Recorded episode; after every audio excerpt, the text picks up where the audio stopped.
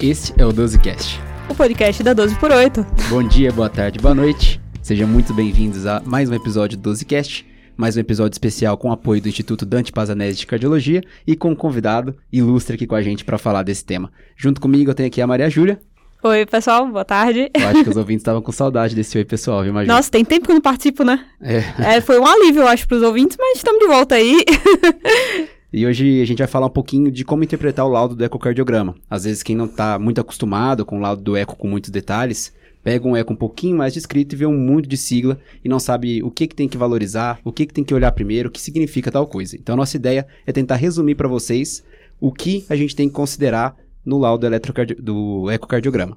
E para isso a gente trouxe, com uma longa história na cardiologia no Dante Pazanese, Dr. Tito Paladino. Seja bem-vindo. Boa tarde, pessoal. É um prazer participar. É a primeira vez que eu participo, então eu vou ficar um pouquinho acanhado. ah, vai nada. Qualquer dúvida que vocês precisarem. E o Tito já revelou que o primeiro podcast dele foi em 1999 um, sobre heavy metal, é isso? É isso. Numa rádio. Sempre foi médico, né? Nem sempre foi médico. Denunciou aí a idade, mas tá tranquilo. E, e já deu a letra aqui, cuidado com o que pergunte, porque eu só falo a verdade. Perfeito. Foi já a introdução do... Ô Tito, conta um pouquinho pra gente do porquê que a gente tá chamando você pra falar de eco aqui no, nesse episódio em parceria com o Dante. Matheus, você sabe que o eco, na verdade, foi a última perna da formação toda. Então, eu vim do Rio para fazer cardiologia aqui em São Paulo, eh, classifiquei para o Dante, isso foi em 2007. Então, cheguei aqui no Dante em 2007, ia fazer dois anos de cardio e talvez voltasse para o Rio. Acabou que, eh, depois dos dois anos, vieram dois anos de tomografia do coração. Eu fiz a tomografia, a gente não tinha máquina de ressonância aqui no Dante, aí acabei indo para fora para fazer a ressonância, fiquei oito meses fora fazendo a ressonância, e aí quando eu voltei, eu decidi fazer o eco. Então foi a última perna aí da formação, dois anos de eco. Lado sombrio, né? Convenhamos que tomo ressonância tava ali. Ah, mas É, mas sempre enviesada. tem o viés Um leve vazio. viés. Isso, aí eu vi no eco, é, é um exame bastante completo, a gente tem uma série de facetas, ele realmente, de todos os exames que, que eu faço, assim, é o exame mais completo. Então, eu diria que é o que dá mais trabalho para você estudar passo a passo todas as partes dele, ecostresse, transofágico, transtorácico, avaliação de diversas doenças, é o mais antigo desses exames também, e isso chamou muita atenção. E depois, com o tempo, as coisas foram eh, melhorando, e acabei ganhando esse espaço lá no setor, então trabalho lá já tem um tempinho, é altamente prazeroso. E a gente separou alguma ordem para deixar um pouco mais didático, começando pelo tamanho das cavidades, passando pela massa ventricular, hipertrofia, fração de ejeção, strain, disfunção diastólica, por fim chegar naqueles, naquelas siglas da válvula que muita gente tem dúvida. Então, acho que, Matheus, dá pra gente começar falando um pouquinho da parte mais morfológica, né? Vamos falar um pouquinho do tamanho das cavidades, saber o que é que importa mesmo, o que é que importa se é diâmetro, aí puxando sardinha pra ressonância se é volume. Então, e aí, Tito? Bom, é, numa visita, né, eu ainda tenho a chance de trabalhar com um pouco da clínica também. Então, passando a visita em qualquer enfermaria, é, pronto-socorro, qualquer lugar que tenha um paciente internado com suspeita de alguma doença, o tamanho é a primeira coisa que a gente tem que avaliar no laudo. Então, se você não está adaptado às medidas em si, se eu olho um número e não sei se aquela medida está aumentada ou não, eu vou para o texto e vejo se está descrito como aumentado ou não. Então, aumento de cavidade é a primeira coisa que você tem que ver. A gente tem que avaliar se o aumento é do ato esquerdo, ventrículo esquerdo, direito, a quantidade, né, o, o grau de, de mudança no tamanho dele de um exame prévio ou não. Em relação ao eco, eh, como é o exame mais realizado, a gente tende a comparar um eco com o outro. Ele não tem a mesma acurácia do que a ressonância, por exemplo, em algumas medidas do ventrículo direito. Então, vou começar pelo lado direito, que é o mais esquecido, digamos assim. o ato direito a gente costuma medir como área ou como volume indexado. A gente não tem, eh, e geralmente em quatro câmaras no eco, a gente não tem uma visão tridimensional tão ah, aguçada do átrio direito. E a ressonância também tem a mesma avaliação. Também ainda não é uma câmara muito estudada pela ressonância, a gente não tem os valores tão bem estabelecidos. E até a implicância clínica do tamanho do átrio direito a gente não tem muito. Talvez por a gente não ter esses valores, né? Eles nunca foi estudado como fator prognóstico, relacionado com outras doenças, etc. Perfeito. Cada trabalho que estuda o ato direito acaba citando um valor de referência que ele tem achado. Então a gente não tem essa graduação como a gente tem para o lado esquerdo. O ventrículo direito é um pouco diferente, a gente tem uma avaliação já de diâmetros, ah, tanto na base do ventrículo direito, longitudinal, às vezes no terço médio, algumas pessoas usam, outras não. Ah, também é importante esses diâmetros, mas fica com maior aprendizado a avaliação do volume do, átrio do ventrículo direito, tanto o volume quanto a fração de ejeção. Então, o átrio, o, o eco, ele avalia uma fração de ejeção pelo método tridimensional bem semelhante ao que a ressonância faz. A ressonância usa o método de Simpson para o ventrículo direito também. O, o eco ele usa um, o método tridimensional, que é um método mais holográfico, então eu filmo a partir do ápice e faço uma reconstrução holográfica, calculando os volumes, é bastante efetivo. Além disso, o eco faz uma avaliação da FAC, que é uma alteração da área que a gente calcula em diástole e sístole, também bastante utilizado, um valor de referência de 35%, como sendo normal, abaixo disso alterado. Tem o TAPS, tem uh, o S-linha, outras maneiras de você avaliar o deslocamento longitudinal, mas, de novo, o mais importante para as câmaras direitas é a avaliação escrita no laudo. Então, se você olhar lá e está um aumento discreto, com uma disfunção discreta, aquela avaliação qualitativa uh, ainda é mais importante do que essa quantitativa. Então, basicamente, chegou naqueles números todos que a gente vê no começo do laudo, do eco. Se a gente for falar de tamanho de cavidade, vamos focar no átrio esquerdo e ventrículo esquerdo, o resto a gente confia no que está descrito ali, vai, a interpretação do ecocardiografista vai valer mais para a gente do que os números em específico. Isso, na grande maioria das vezes isso aí já funciona. Lembrando que a fração de ação tem ganhado espaço, né, já tem uma certa graduação, mas ainda a avaliação qualitativa é a mais utilizada. É, eu acho que a parte é, quantitativa também acaba entrando muito pro pessoal da congênita, né? É, eles acabam indicando muito, por exemplo, no, no falou, né? Muitas vezes, aí também puxando mais uma vez até para ressonância, eles pedem muito a avaliação certinha do volume, Isso. a avaliação, o número, porque eles acabam indicando, por exemplo, uma retroca de válvula pulmonar, às vezes baseado no, no tamanho, né? É, o volume pela ressonância é funciona muito. É, então acho que os congênitos gostam bastante de números quando fala do, do VD, né? Que é um pouquinho diferente do que a gente vê no dia a dia do adulto. Perfeito. Pro e também, dia... é, só um parênteses também, acho que para deixar claro também para quem ouvindo, você citou o método de Simpson, né? Deixar um pouquinho mais claro como é feito, como funciona a ideia do método de Simpson, para quem não tem também tanta, tanto contato próximo com o eco e entender. É, a gente vai falar isso um pouquinho quando falar de fração de ejeção, né? Perfeito. Mas o método de Simpson é mais o, o, método dos discos, é como se a gente fizesse alguns discos em todas as cavidades, é, multiplicasse a altura né, de todos esses discos e a gente acaba achando o volume, de uma forma mais simples é isso. Voltando para o tamanho das cavidades, quando a gente está lá passando para o lado esquerdo agora, o átrio esquerdo ele tem duas medidas que eles colocam para a gente, basicamente o diâmetro, que eu acho que era utilizado bastante agora, o, o volume do átrio esquerdo. E tem os valores de referência um pouco diferentes. E a, a, questão é, eu devo ainda me preocupar com o valor do diâmetro da esquerda ou posso cancelar isso da, da minha cabeça, Tito? O que, que você tem para dizer? Um, um, algo a menos para a gente ter que guardar, ter que valorizar? Ou fico direto com volume? Ou tem que preocupar com o diâmetro também? É, essa é uma boa pergunta. O diâmetro ele sempre foi a medida padrão. Em torno de 2013, 2014, uh, saiu algumas diretrizes, saíram algumas diretrizes mostrando que o volume era melhor para a gente avaliar o ato esquerdo. Isso tudo varia muito de um método para o outro. A gente tem até valores de referências diferentes. Antes, o volume normal era até 29 ml por metro quadrado. Hoje, a gente considera 34 ml por metro quadrado. Comparando com os achados da ressonância, que é um outro exame que também calcula volume, que a gente considera o, o exame ouro para calcular esses volumes, uh, o limite de referência é muito diferente. Bate em torno de 52 a 53 ml por metro quadrado. Engraçado, né? Porque é. teoricamente é Não, vira e mexe e rola uma, um é. questionamento na cabeça do clínico de não, mas como é que o, é, o eco deu 40 aqui e aí vocês vêm e me colocam 60, né? É. Tipo, é, rola essa é, dúvida. E vocês que estão do, dos dois lados, como é que a gente pode explicar isso? Porque é. isso realmente gera uma confusão, né? Porque um atro de 60 no, no eco é um atro muito grande. Muito. Exato, que na ressonância é um momento Só para deixar ali. o pessoal mais acostumado, o, o Tito falou do volume de 34 até normal, a gente considera importante acima de 48, né? Perfeito. 48. O uh, que que acontece? A, os métodos são diferentes, né? Nesse caso, a ressonância e o eco. A metodologia é até parecida, então a gente calcula através do quatro câmaras e do duas câmaras e estima o volume da, do volume do ato esquerdo. É uma discussão em quase todos os congressos, como é que a gente faria para balizar esses valores. Muito provavelmente, quando a gente faz no eco de forma sistemática, a gente tende a perder um pouco da parte do teto do ato esquerdo, digamos assim. E aí o nosso volume fica menor do que o da ressonância, porque não tem nenhum motivo do meu quatro câmaras pegar um volume tão menor do que o da ressonância e duas câmaras também. E o que, que a ressonância considera como um aumento importante? Só para a gente pegar uma. A gente uma não base. tem muito corte para aumento importante. A gente tem o corte de 53, que é para que a gente considera aumentado, mas um aumento importante a gente não tem o, valo, o valor de corte especificamente. A gente acaba também descrevendo muitas vezes qualitativo. Então, é, é basicamente isso. Coloca lá como um aumento importante e estamos satisfeitos. Ainda é um, ainda é um, um gap na, na literatura a gente tentar deixar um pouquinho mais homogêneo, então, esses tamanhos. E a relação do ventrículo esquerdo, Tito? Que a gente tem o diâmetro diastólico e sistólico. Tem um que é mais importante que o outro. Qual que eu devo considerar mais? Boa. Os valores de referência, o que, que você tem a dizer pra gente? Bom, primeiro que os valores de referência a gente não tem um nacional ainda, está sendo feito um banco de dados, né? Recentemente começou uma coleta é, grande aqui no território nacional.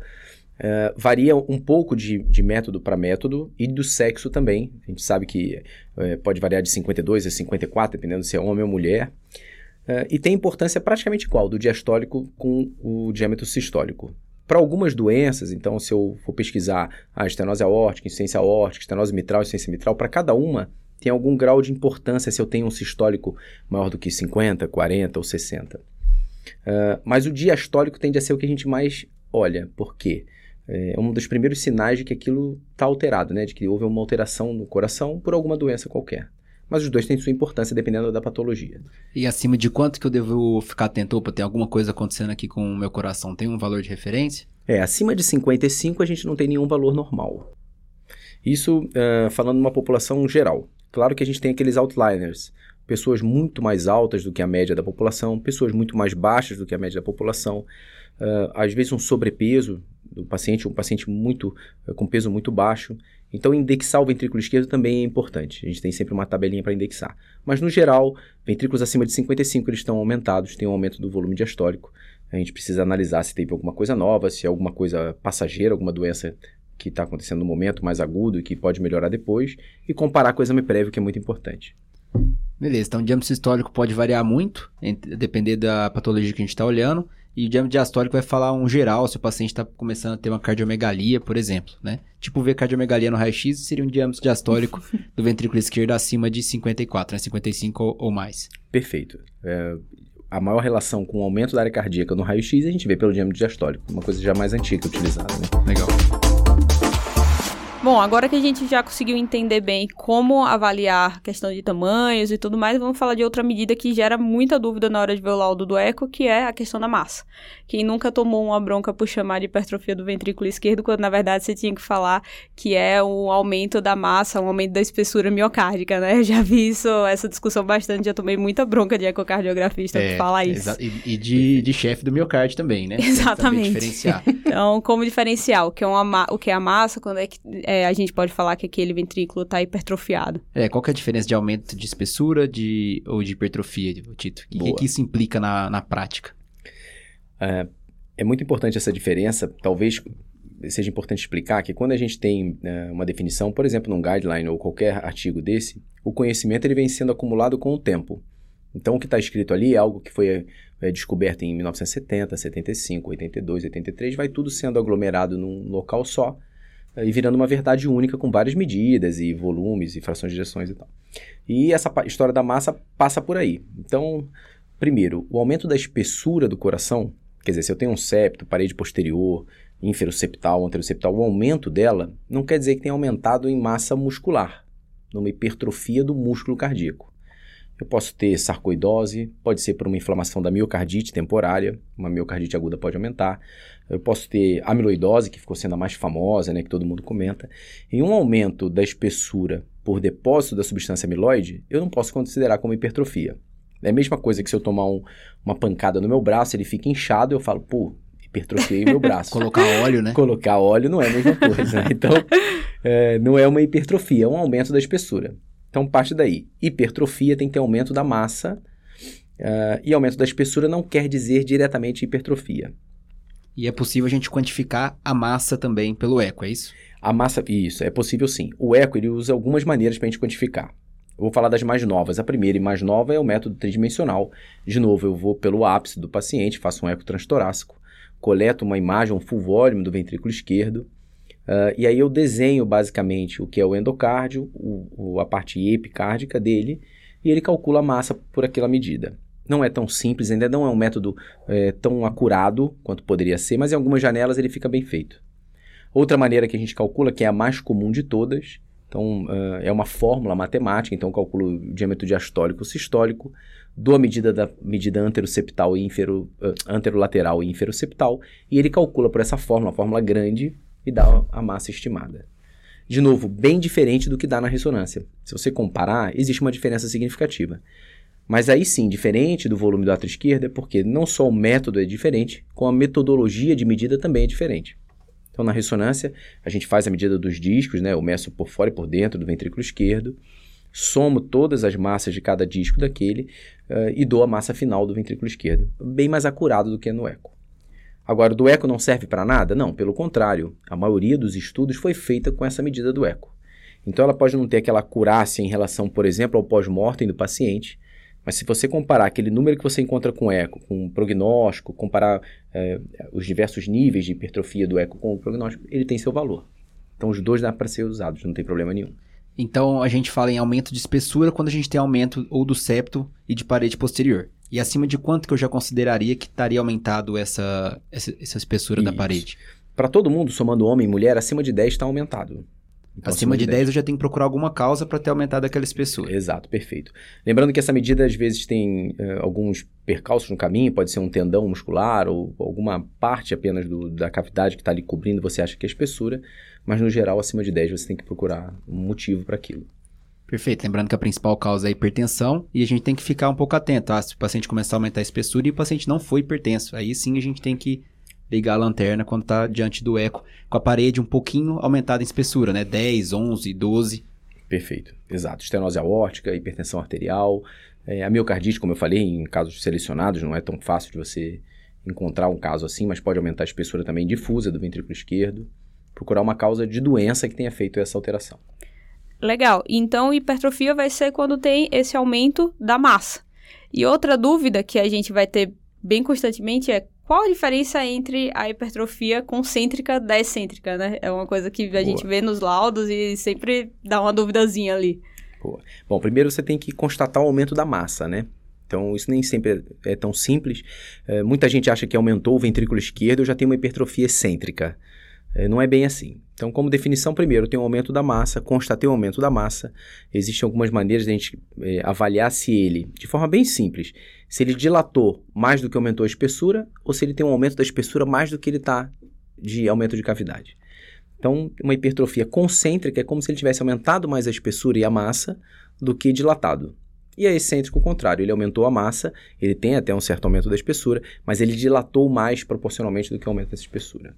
Certo, então se o paciente dilata, a gente imagina que já vai aumentar um pouquinho a massa, porque ele aumentou de tamanho. A gente quer ver se esse aumento vai ser desproporcional ou não. Se for desproporcional, a gente chama de hipertrofia excêntrica. Basicamente isso. isso. Lembrando que se ele dilatar, por exemplo, eu tive um infarto, eu tenho um afilamento da parede de dilatação ventricular, eu não tenho aumento da massa.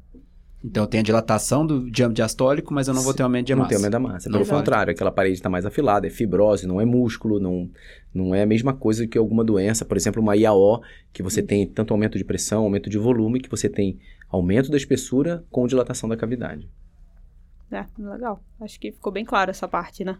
Ficou e é uma dúvida que muita gente tem e muitas vezes continua repetindo um erro, né? Um erro talvez de de, de não entender essa diferença de, de conceito, de, né? De conceito, é, acho que exatamente. é o conceito, esse estabelecimento do conceito na cabeça, assim, que às vezes, até falando, você acaba usando os termos errados, mas agora. é, eu acho que hoje o melhor jeito de você descrever é descrever em partes diferentes. Falar, olha, eu tenho aumento da massa, eu tenho aumento da espessura, e ele parece que tem dilatação com diâmetro de tanto. Essa hipertrofia concêntrica e excêntrica, talvez, né, não sou eu que decido isso, é lógico, mas talvez seja um termo utilizado antigamente, termos que a gente usava antigamente, que hoje talvez não tenham mais esse objetivo. Igual... Com o tempo, talvez fique cada vez mais em desuso. Então. Também acho. Vamos voltar para falar um pouquinho da fração de injeção que a gente comentou no, no começo. Que é, que é a primeira coisa que todo mundo olha no, no eco, né? A é. gente está vendo tanto que é importante a gente conversar das outras coisas, mas o, a pessoa que, que não entende de cardiologia, qualquer outra pessoa vai olhar a fração de injeção. É, assim, aquela vontade de quando você pega o laudo, a primeira coisa é você fazer injeção. quando na verdade você tem que seguir um, é, uma sequência mais ou menos semelhante a essa que a gente tá conversando, até para você ir montando ali aos pouquinhos a hipótese diagnóstica na sua cabeça, é, né? Que vai ser o objetivo final. Fração de injeção é só mais um dado que vai dar pra gente. E muito importante na hora de analisar esse dado, analisar como ele foi feito. Que existem maneiras da gente avaliar a fração de injeção, né, Tito? Muitas.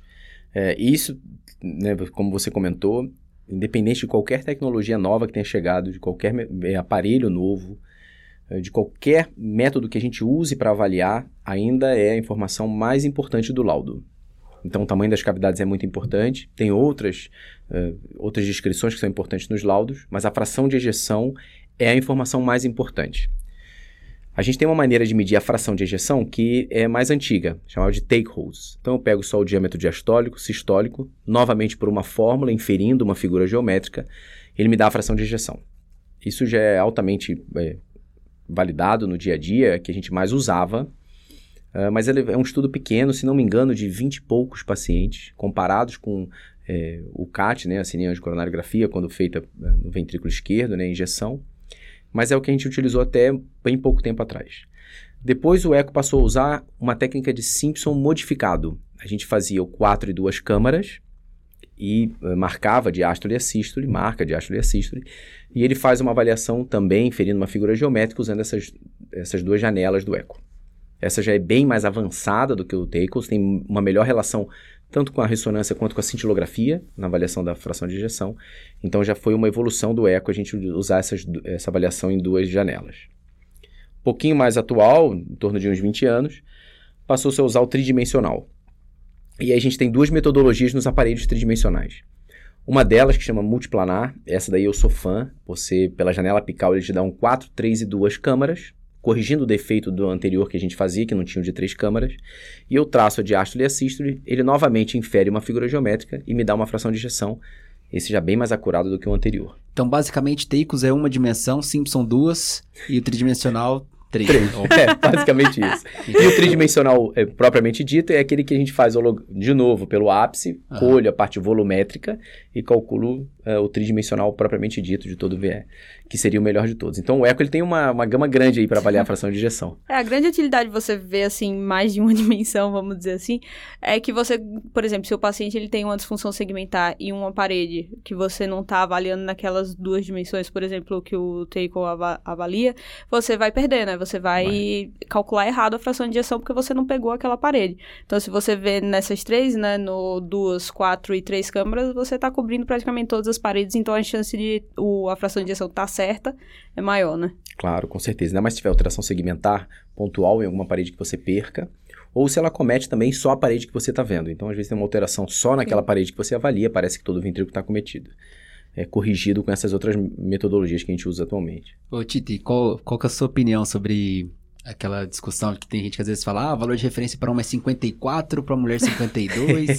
tipo, a gente deve falar disso aqui, é, é muito detalhe, é filigrana. É. Não, então, é, tem uma disparidade até no guideline de IC clínico, né? A gente considera ah, disfunção abaixo de 40%, então tem uma mid-range ali entre 40 e 50, acima de 50 é normal. Existe ponto de corte 52 e 54, como você falou. É muito difícil você calcular isso. 2% é. de algo que é feito com a mão, desenhado com a mão, é, é, é muito como complexo. Se, ah, 53 tem disfunção, 55 é. não tem. O que acontece é a pessoa colocar é. um pouquinho acima e dizer que está normal, se ele tem a impressão de estar tá normal, um pouco abaixo para garantir que quem tá lendo tem a impressão não que tá essa... disfunção. Perfeito. Ninguém bota 52, é, é muito raro. Sacanagem. Não tô dizendo que tá errado, é completamente certo, mas você tem que tomar cuidado na hora de você descrever ali. Bom, e já que a gente já lançou a polêmica, qual seria assim o melhor, né, realmente para o cálculo da fração de injeção, né? A gente tem o eco, tem a ressonância, tem a cintilografia, a, os três são muito semelhantes ou dá pra gente dizer realmente que. É, e o Tito é a pessoa perfeita é, pra falar exato. isso, né? Porque passou pelo, por todos, o, todos os métodos e tem uma intimidade boa com a cintilografia também. É, perfeito, jamais. uh, tem a tomografia também, que a gente não citou, Sim, né? Perfeito, As tomografias, exato. principalmente essas mais novas agora, uh, elas fazem uma avaliação da fração de ejeção muito próxima, tanto da ressonância quanto da cintilografia, Sim. que também dá uma fração de ejeção muito boa. O melhor método para avaliar, primeiro é o que você tem disponível, é claro, para você ter de referência com todos os exames que você fizer depois. Mas a ressonância, ela num paciente sinusal, que consegue fazer as apneias ou uma, uma aquisição de, de exame razoável, ela é praticamente imbatível, que você consegue ver tanto a contratilidade quanto a avaliação volumétrica, a espessura das paredes, com uma definição melhor do que os outros. Não é tanta diferença assim se a janela for boa no eco, mas tem uma diferença, a ressonância ainda é o melhor. Perfeito. Agora o eco faz uma coisa que a ressonância ainda não. Faz, calma. Ixi, Não são Desculpa, todas que foi fazem. é, a- o Prata tá querendo puxar pro strain, já adiantando pra quem Exatamente, tá a Maju já pegou aqui que eu chegar lá. né? É, mas assim, só um parênteses antes de entrar, algumas ressonâncias já têm, né, a, a capacidade de avaliação do strain, mas realmente o strain pertence ao eco, principalmente agora, pra muito mais disponível pelo ecocardiograma, né? É, assim, pra gente que tá aqui num serviço especializado, é muito comum ver o strain, a gente acaba acostumando. Mas acho que é muito importante pra gente explicar pro pessoal, Tito, o que, que é o strain e por que, que a gente avalia ele, qual que é o valor de referência que a gente tem que Boa. adotar. Boa. É, bom, primeiro começar, o strain ele veio na ressonância antes do eco. Ah, muito tempo atrás, eu também não era nascido. Eu- Tem um, um R1 nosso, doutor Ibrahim, que ele pode contar essa história melhor pra gente. Mas a ressonância tinha o strain antes, mas é um software sempre muito mais caro. Eu não tenho a menor ideia de por que, que não era tão utilizado. Quando o Eco incorporou, ficou mais fácil, uma, uma aquisição mais fácil, tem mais ou menos uns 25 anos, 20 anos que começou a ser utilizado com mais frequência. Nos últimos 5, 6 anos, pelo menos, a gente tem várias indicações de usar, então é um método bem difundido já. A ressonância voltou a incorporar. Então, como a Maju comentou, eh, existem alguns se- serviços que têm esse software, não é tão barato. E eu sou sempre a favor de você ter tudo, não é sempre que a gente pode ter tudo, mas quando tiver, utilizar também. O que, que é o strain? O strain trouxe a chance do eco avaliar a, a contratilidade miocárdica de uma maneira mais micro, digamos assim. Então eu olhava a fração de ejeção, alguém com uma fração de ejeção de 58% era sempre dado como função sistólica preservada. Agora com o strain eu posso olhar o strain, que é, é, a deformação da fibra miocárdica. Então eu adquiro as imagens, utilizo o software para quantificar isso. No vendor mais famoso e, e bem validado, que utiliza o valor de referência do ventrículo esquerdo em torno de 18, do strain longitudinal global, que é o mais utilizado disparado. Eu posso ter uma fração de ejeção de 58% com strain global de 20 e posso ter uma fração de ejeção de 58% com strain global de 14, por exemplo. Então eu vou dizer que em um a função sistólica aparentemente é preservada e o outro eu tenho fração de ejeção preservada, porém com a função sistólica deprimida. Eu tenho um déficit na, na função sistólica. Pode ser uma doença ainda em, evolução, quer dizer, o início de alguma doença, ou alguma doença que aparentemente a fração de ejeção parece é, é normal, aparentemente normal, mas ela já tem doença miocárdica. Então permitiu que a gente pegasse algumas doenças um pouco mais no início da evolução, ou fizesse diagnóstico que a gente não faria antes. Né? Serve para doença coronária, serve para amiloidose, para hipertrófica, para uma série de doenças. É, a gente vê muito utilizar, por exemplo, paciente pós-transplantado, paciente de Ótimo. quimioterapia, que começa a ver primeiro o efeito da tóxico ali, seja da, da QT ou da, da rejeição do enxerto primeiro do que a fração de ejeção veria. Por exemplo, outro paciente em uso de anabolizante também usa bastante strain. A gente falou disso há dois episódios atrás com o Silvão. Legal. É, o strain ele é uma ferramenta é, nova em relação às outras, né, a fração de injeção, mas que ela realmente mudou o curso da ecocardiografia. Então o eco passou a avaliar de uma maneira mais precoce uma série de doenças. Necessita um treinamento de interpretação. Tem muita gente preocupada em como faz o exame, até que fazer a técnica não é o difícil, disparado que não é. A gente usa imagens de duas, três e quatro câmaras que a gente sempre usou a vida inteira, mas a interpretação do resultado junto com a clínica é a parte mais difícil. Então, um paciente com dor torácica a gente pode utilizar para a gente pesquisar se tem doença coronária ou não. Tem diversos artigos falando sobre isso. Nas hipertróficas, ele, ele é, é bom para a gente fazer o diagnóstico daquelas que têm aquelas formas um pouco diferentes. Às vezes eu tenho aumento da espessura. Na ínferoceptal, eu, puta, olhei no strain tá alterado, eu vou, volto lá para olhar novamente a olho nu, digamos assim. Na amiloidose, ele segue, em alguns casos, até um padrão específico de eh, cereja, né? Do cherry on the top, que o ápice fica preservado e as outras estruturas sofrem com essa alteração. Do strain, a gente tirou uma série de outras avaliações, como eh, dispersão mecânica, myocardio work. Então, foi uma ferramenta que mudou o método disparado, assim. Acho que foi a maior invenção do eco. Até mais do que o eco tridimensional, foi o strain. É o que mais agregou à clínica. né? Muito. Se for pensar assim, depois da fração de injeção, o strain chegou para agregar bastante na nossa decisão do dia a dia. Muito. E uma dúvida, aproveitando essa questão do dia a dia, é, geralmente é feito o strain em todos os exames ou, ou o médico tem que pedir associado? Quero o ecocardiograma com strain. Não é feito em todo o exame, era para ser feito como faz em qualquer um, mas não é feito. Eh, primeiro e muito importante, os, a maioria dos estudos não são todos, veja bem, para mim, eu não, não, sou patrocinado, infelizmente, por nenhuma, nenhuma, marca, mas não são todas as marcas que têm um strain adequado e estudado, com valores de referência, então isso já dificulta muito o uso em todos os pacientes. Pacientes oncológicos são os que mais usam atualmente para você acompanhar a quimioterapia. O ideal é que faça no mesmo aparelho. Pode até ser nesses que são menos estudados, mas se você uhum. comparar dois aparelhos iguais, é mais fácil. Uh, e demora um pouquinho mais para você fazer o exame. Então, para o exame que tem uma remuneração bem abaixo do que o mercado espera, tem muita gente que se nega a fazer. O que, que é a orientação? Primeiro, fazer em todo mundo. Segundo, se não der para fazer em todo mundo, nesses que vem com indicação de você procurar uma certa doença, ou se você viu durante o exame algo que pode comprometer o diagnóstico, você abre mão do stream é, de qualquer maneira para você tentar fechar o diagnóstico. Lembrando que todo exame de, de complementar tem a função de fazer um diagnóstico, né? Seja acompanhar a piora ou melhora de uma doença ou uma doença nova. O que a gente escuta muito é que o convênio muitas vezes não cobre né, o uso do strain Isso. como algo a mais do, do eco. Então, hum. muitas vezes na prática fora do nosso ambiente aqui acadêmico, a gente acaba vendo pouco strain, infelizmente. É. é, ele não cobre nenhum exame complementar que você coloque algo a mais. Então, um exemplo, se eu faço a cintilografia, calculo ou não a fração de injeção, o convênio não cobre. Então, o do eco é porque como ele gastava um pouco mais de tempo, há um tempo atrás, merecia um bônus. Uhum. Agora, eu acho que alguns estão conseguindo pagar mais, então facilita. É melhor que aumente o valor do eco, né? claro, né? para englobar todo mundo ter pra fazer tudo bem feito. Para fazer tudo, eu também sou a favor, né? Bom, para a gente ir pro perto do encerramento, muito importante que a gente vai pincelar, que daria um episódio inteiro, a gente falar um pouquinho junto de o que é disfunção diastólica, a PSAP e o, e o VD. E é muito interessante que a gente quando a gente está lendo, fala assim, ah, disfunção diastólica, a relação é sobre A ou é sobre a linha. Aí a gente vê lá no laudo do eco disfunção, disfunção diastólica grau 1, grau 2 ou grau 3. Como que eu posso interpretar essa disfunção diastólica grau 1, grau 2 principalmente, com a alteração dessas relações? Como que eu posso dizer, ah, aqui tem, tem aumento de pressão de alta esquerda, aqui não tem? Boa.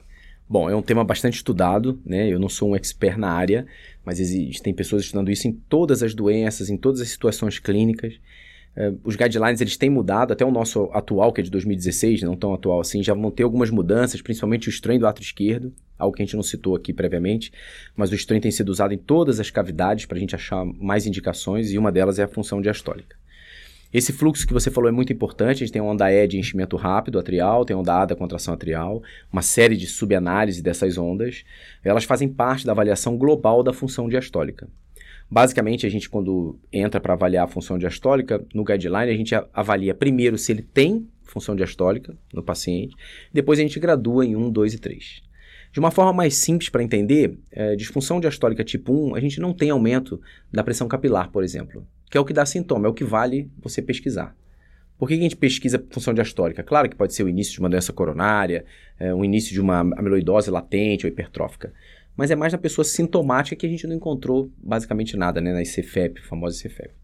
E grau 2 e 3 eu já tenho sintoma, eu já tenho aumento da pressão capilar pulmonar, aumento das pressões de enchimento do ventrículo esquerdo e tal. Então, é, o que, que você tem que olhar no laudo? Primeiro, se o sintoma do paciente pode ter alguma relação com a função diastólica ou a doença que ele tem, e se aquela função diastólica é tipo 2 e 3, se condiz com o sintoma que o paciente está tendo. A gente pode avaliar ela também no esforço físico. É, é mais difícil você avaliar quando está internado, numa condição hipovolêmica em relação ao que o paciente está no dia a dia. Então ela merece uma análise multivariada. Não é uma coisa tão simples assim da gente é, Então, sim, essa avaliação da, da diástole no eco, ele usa diversos parâmetros para tentar dizer, para quem não é cardiografista, se quem está olhando o eco lá acha que tem ou não aumento de pressão capilar pulmonar. É basicamente isso. Basicamente isso. Aí a gente isso. vai olhar até tamanho do ato esquerdo, PSAP, aqui a pressão sistólica da artéria pulmonar, tudo está englobado no algoritmo de falar se tem disfunção Isso. diastólica ou não. Então, Doppler assim, tissular, relação E', todas essas relações são para a gente dizer se tem ou não disfunção Uh, e o grau que, que tá essa disfunção. É muito além da relação E sobre A. Né? Muito que além. É muito, muito além da relação Quem dera fosse só isso. Que às vezes a gente fica com isso na cabeça, né? Quando lê por cima que é disfunção diastólica no, no eco, e não é só E sobre A. É um, é um fluxograma inteiro para o ecocardiografista inferir para a gente se ele, se ele sugere que aquele coração tem disfunção de diástole ou não, sugerindo então ciência cardíaca de fração de ejeção preservada. Perfeito. Mas voltando, é um tema muito complexo e, e, que vale um episódio inteiro que a gente não vai entrar em detalhes, só para a gente entender aqui que a gente vai ter que confiar no ecocardiografista. Quando ele falar disfunção diastólica grau 1, ó, parece que está um pouquinho alterado, mas não preocupa. Grau 2, ele já acha que tem aumento de pressão capilar pulmonar, então provavelmente ICFEP ali no meio pode ter. Confia. Confia. Não existe nenhum número que eu coloque, 23, 70, que ref, refira o, o grau de disfunção diastólica. É essa graduação que existe depois da análise desses parâmetros que a gente tem. E passando da PSAP ali para o ventrículo direito, então, Tito, a gente muitas vezes vê ou só descrito disfunção sistólica do VD, ou às vezes colocam a, a metodologia que foi utilizada. E para a gente é muito comum ver FAC e TAPS. Você comentou um pouquinho no começo, só vamos deixar um pouquinho objetivo o que, que seria a FAC e o TAPS? Qual é a diferença entre eles? Então, o VD a gente analisa a função sistólica praticamente semelhante ao VE em alguns pontos. Primeira fração de ejeção tridimensional, já posso fazer, né? A gente tem o, o aparelho e o software que, que fazem essa avaliação. Um, pela geometria do VD, como a gente tenta copiar do VE, ainda não é um software perfeito, mas funciona, faz análise é, com bastante correlação com a ressonância. Outra avaliação muito relacionada à ressonância, que é o nosso padrão ouro, é o FAC. Então, eu faço a área em diástole a área em sístole, calculo a relação de diferença, a, a, razão entre essas duas, esses dois cálculos, nessas né, duas áreas. Acima de 35 é normal, abaixo de 35 disfunção. Não existe uma graduação muito bem estabelecida, existem alguns limites de 17, 24, 35, mas não é bem estabelecido. O FAC é um Simpson de uma dimensão só. Praticamente isso. Exato. É uma diferença diária. É. Lembra que o Simpson é diferença de volume, ela é uma diferença diária. diária. Outra avaliação que você falou, o TAPSE, é simplesmente o deslocamento do anel tricuspídeo. A gente sabe que o VD tem é, um, um, componente é, apical e basal, fechando como se fosse uma sanfona. Então ele tem um deslocamento base-ápice. A gente calcula o quanto que foi que distanciou. Acima de 17 normal, 17 milímetros. Essa é uma maneira de calcular. Outra é a velocidade desse anel, que é o S'. Uhum. Então, acima de 9,5 a gente também considera normal. Isso é para a gente dizer. Não existe uma graduação também de discreta, moderada ou importante. E por último, para avaliar o VD também, a gente tem um strain para analisar o ventrículo direito. Tem uma diferença, existe o, o, o strain de todo o ventrículo direito, a gente englobando o septo, então um valor um pouquinho abaixo, em torno de 18. E o VD, o strain só da parede livre, em torno de 20%. Ainda não dá para você calcular o strain de todo o ventrículo direito, a gente faz só essa análise segmentar, mas já é bastante embasado, tem relação com várias doenças, inclusive doença ritmogênica do ventrículo direito. Nossa, muito bom. Acho que ficou bem claro nessa questão do VD, da disfunção diastólica. E agora, para fechar, outra grande dúvida que traz muita discussão é a avaliação das válvulas, né? Acho que dá pra gente dividir a avaliação de válvula em, na, no que a gente precisa ver na estenose e no que a gente precisa ver na insuficiência, né? Então, na estenose, a gente vai olhar principalmente a área valvar, o gradiente e a velocidade do fluxo. E na insuficiência, principalmente o volume regurgitante e o aero. Não sei se... O que, é que você acha disso? Perfeito, é perfeito. é, a parte difícil é você ter uma janela adequada para você fazer a medida mais acurada. Mas a Maju resumiu de forma é, impecável. E a área valvar, para a gente começar, tem maneiras diferentes de medir essa área valvar, né? Isso tem diferença clínica para a gente que vai ler o laudo do eco? Devo me preocupar ou não? Não, a metodologia usada tem que ser exclusivamente da pessoa que está fazendo o eco, né? O, o, a gente pega o eco e você escolhe. Às vezes a gente estima pelo PHT, faz pela equação de continuidade. Com o tridimensional, voltou muito a parte da planimetria, porque nem sempre a janela é adequada para você fazer a planimetria pelo transtorácico tradicional. Uh, isso independe um pouco para o clínico. É bom você saber até para você comparar em exames posteriores. Planimetria é quando ele desenha ali a válvula e eles vão te dar a área, é isso, né? Perfeito. Né? E o PHT é, é através da velocidade, eles calculam a área ali de alguma maneira. Do fluxo, exato. Do fluxo você faz ali de alguma maneira. É, desaceleração. Foi assim que eu aprendi, assim que eu, que eu guardei. e tem alguma melhor delas, Tito? É, tem duas que são as mais fidedignas, se você conseguir fazer de uma forma uh, é, razoável, né? Se você conseguir fazer da, forma, da melhor forma possível. A primeira delas é a planimetria, que a gente citou, uma planimetria tridimensional com uma janela boa, com, sem nenhum artefato, você tem uma medida bastante fidedigna. E a mais utilizada é a equação de continuidade. Então, por exemplo, a gente avalia o fluxo da via de saída, é, avalia o fluxo pela válvula órtica, e aí eu estimo a área da via de saída, e aí com uma relação entre, usando esses três, esses três itens, eu consigo estimar a área valvar aórtica também. E para mitral funciona da mesma maneira. Então, equação de continuidade e planimetria são as duas mais utilizadas e mais fidedignas. Perfeito. A gente usa, então, como a Maju falou, principalmente para avaliação dos estenoses. Lembrando que menor que 1 para aórtica, menor que 1,5 para mitral, a gente está falando de redução importante. E o outro que a gente usa para avaliar a estenose é o gradiente. O que, que é o gradiente? Deixa um pouco mais claro para o pessoal que está ouvindo e ver aquele número lá, 6, 7, 8, 20, 30. Boa. Se você pensar que quando eu tenho a contração do ventrículo, por exemplo, passa sangue para a aorta, tem uma diferença de pressão na hora que eu estou contraindo o ventrículo. Aí quando ela passa da aorta, eu jogo um fluxo de sangue para a aorta com uma certa velocidade. Através dessa velocidade eu consigo calcular o gradiente. Então o gradiente máximo, pega a velocidade máxima, por uma fórmula reduzida, 4v ao quadrado, eu consigo calcular essa velocidade máxima. Uh, e a, o gradiente médio já é um pouquinho diferente, mas eu consigo calcular o gradiente médio também. E são os dois gradientes que a gente usa para ver a gravidade das válvulas. É, claro que é um pouquinho acima, um pouquinho abaixo, às vezes varia com o ângulo que você faz, porque fica coberto por algum grau de calcificação, é, mas o gradiente tem que estar tá constando em todo o laudo que a gente fala, tanto sobre uh, estenose quanto insuficiência também. O gradiente da, quer, quer dizer para a gente, então, uma medida indireta da velocidade de fluxo ali do, das válvulas, né? seja da mitral, do átrio para o ventrículo, ou da, da órtica do ventrículo para a aorta. E quanto maior for a velocidade, quer dizer que mais estenosado está ali. Então, Exato. maior vai dar o gradiente. Perfeito. Quanto é, maior, gradiente... maior vai dar o gradiente. Isso, lembrando que o gradiente é de pressão, né? Mas é uma coisa está relacionada à outra, né? Só para deixar claro e não rolar uma, é, essa dúvida de quando a gente está falando de gradiente, está falando de diferença de velocidade, não é diferença de pressão. Mas a pressão está associada à velocidade, inclusive tem formas que correlacionam um com o outro, é, né? Perfeito. Tanto que o, o cateterismo cardíaco, quando ele coloca lá o, o catéter no VE e na, na horta, ele vê esse gradiente fidedigno ali, medindo a, realmente a curva de pressão da horta e da, e da via de saída do ventrículo esquerdo. Isso, a diferença de pressão entre as duas cavidades. E a, esse gradiente que a gente calculou no eco é uma fórmula através dessa velocidade que, que diz indiretamente essa diferença. Perfeito. E lembrando também que os valores de referência aqui para a aórtica grave e para mitral grave é 40 e 10, respectivamente, hoje. E agora, as insuficiências. a insuficiência, nossa, eu, é da dúvida, né? Primeiro, Ero. Como é. assim, Ero? Acho que Ero é o que mais é, gera dúvida, né? Que é. muitas vezes, às vezes, eles nem colocam o valor de referência na, no laudo do eco, somente assim, Ero 03. Aí eu olho é, assim, fica... e aí? É. É. Exatamente. Então, todos esses, esses valores, uh, a gente tem o volume regurgitante, tem uh, o ERO, né, o orifício regurgitante efetivo. Eles, de novo, eles são valores que vão, são, vêm vindo a sendo incorporados à prática com o tempo. Né?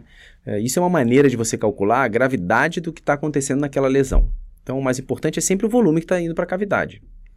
Para a gente calcular isso, existe uma série de ferramentas do eco, uma metodologia de você fazer isso, de você ajustar o aparelho para você calcular o quanto seria a calota, o quanto estimar a velocidade, para depois você calcular esse orifício.